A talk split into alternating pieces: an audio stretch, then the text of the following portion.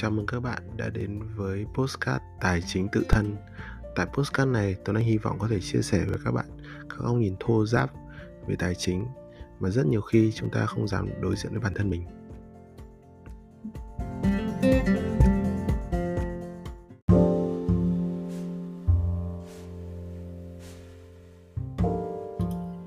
Xin chào các bạn. Chủ đề của tuần hôm nay là về chi tiêu khi mà nhắc đến chi tiêu thì trên mạng có rất là nhiều nội dung liên quan đến chi tiêu. Ờ, ví dụ như về đối tượng chi tiêu hoặc là cái cách tiết kiệm. Tuy vậy thì trong cái khuôn khổ postcard này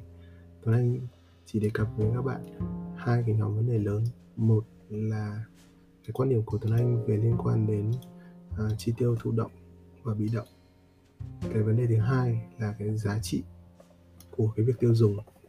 Ở cái điều chủ đề thứ nhất là chi tiêu thụ động hoặc chủ động thì chúng ta thì cứ nghĩ là chúng ta đang chủ động chi tiêu trong cuộc sống này. Tức là khi mà bỏ tiền ra thì chúng ta đang chủ động gọi là chi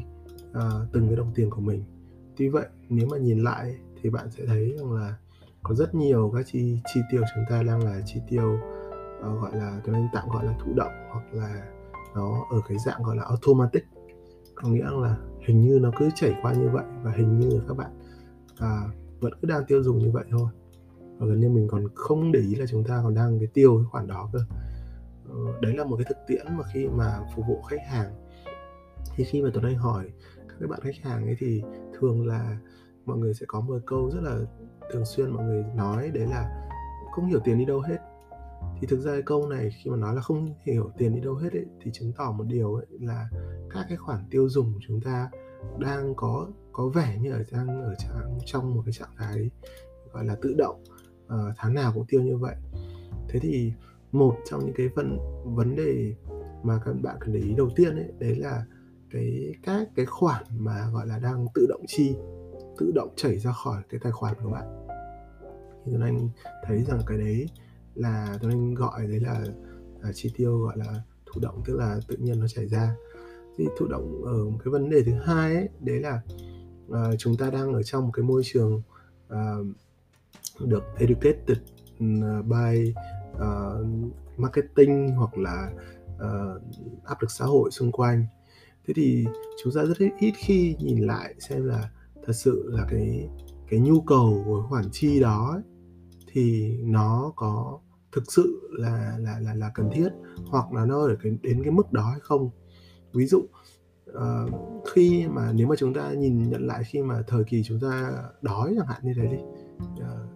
thì thực ra ấy, có một cái phần phần cơm ăn đã là hạnh phúc lắm rồi. Thế vậy thì sau này khi mà phát triển lên ấy, thì chúng ta đòi hỏi rằng là cái cơm đó phải là ở cái dạng như kiểu gạo tàm thơm hoặc là uh, gì đó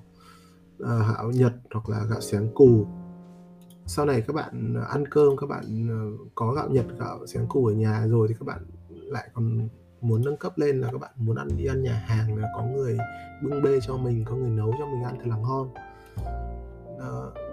và ở thế giới ở trên ở nước ngoài thì còn có những cái level cao hơn nữa trong việc chi tiêu.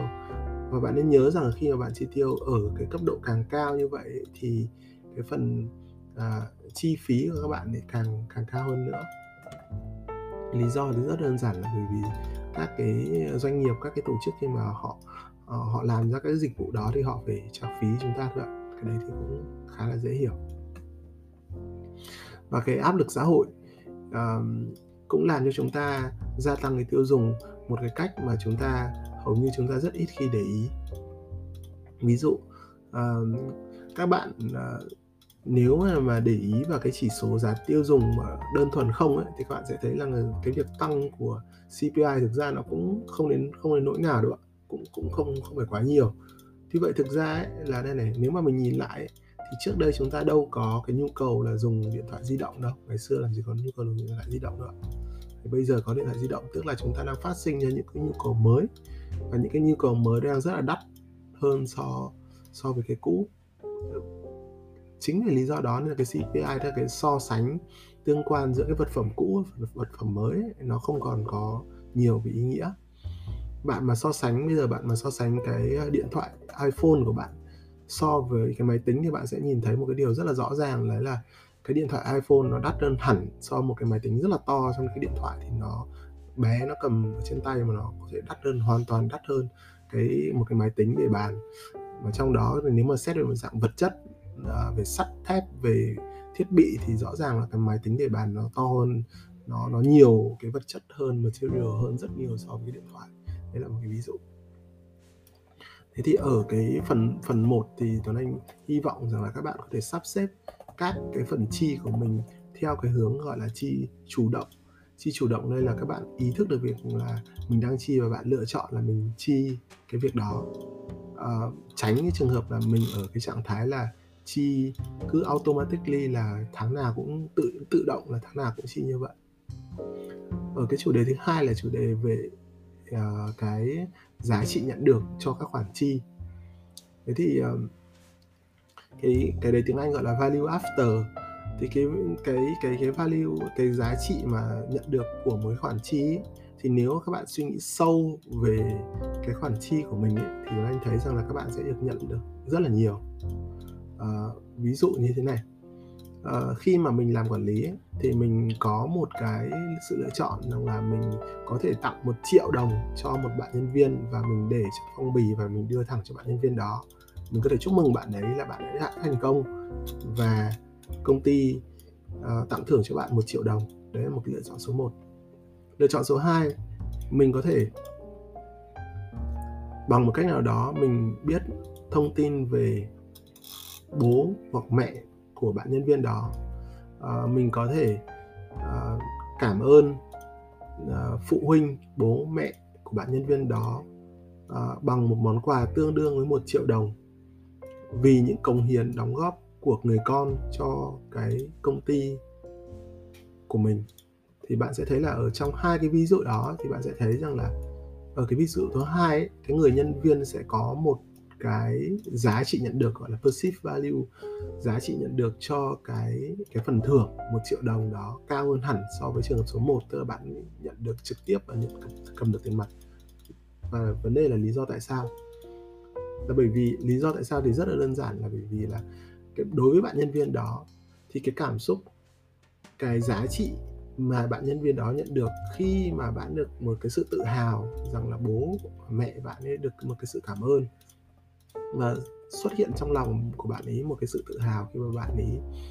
gọi là nhận được cái món quà đó thì nó lớn lao rất là nhiều so với một cái vật chất là một triệu đồng được đưa thẳng cho bạn ấy.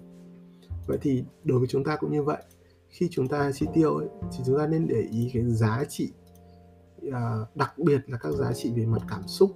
khi mà chúng ta sử dụng bất cứ một cái đồng tiền nào của chúng ta nếu chúng ta để ý được cái góc độ đó thì cái giá trị hữu dụng của đồng tiền chúng ta sẽ rất là cao. Khi mà chúng ta nếu mà các bạn để ý là khi mà người nước ngoài người ta ăn hoặc là người ta làm gì gì đó kể cả những việc rất là đơn giản thì trước bữa ăn người ta có thể là nói là người ta cảm ơn uh, cảm ơn những người xung quanh cảm ơn uh, tất cả những điều gì đã xảy ra để mà có được cái một cái bữa ăn hôm nay. Thì cái việc mà uh, tri ân cũng sẽ giúp cho các bạn là gia tăng được cái giá trị hữu dụng của cái đồng tiền mình mình có và đồng tiền mình tiêu. À, các bạn nên nhớ rằng à, cái lúc mà mình tiêu tiền đồng nghĩa với chuyện lúc đó là mình được nhận lại rất là nhiều. Tùy vào các bạn mở rộng cái tư duy là mình nhận lại được những thứ gì thì cái value nhận lại của mình ấy, cái giá trị mình nhận lại của mình sẽ lớn bằng từng đó. Nếu chúng ta ăn cơm mà chúng ta chỉ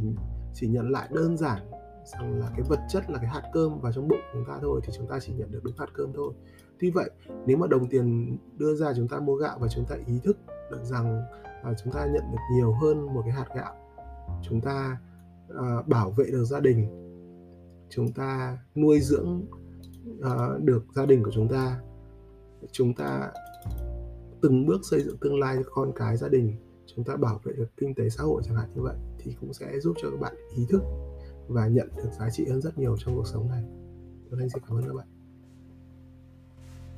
thank you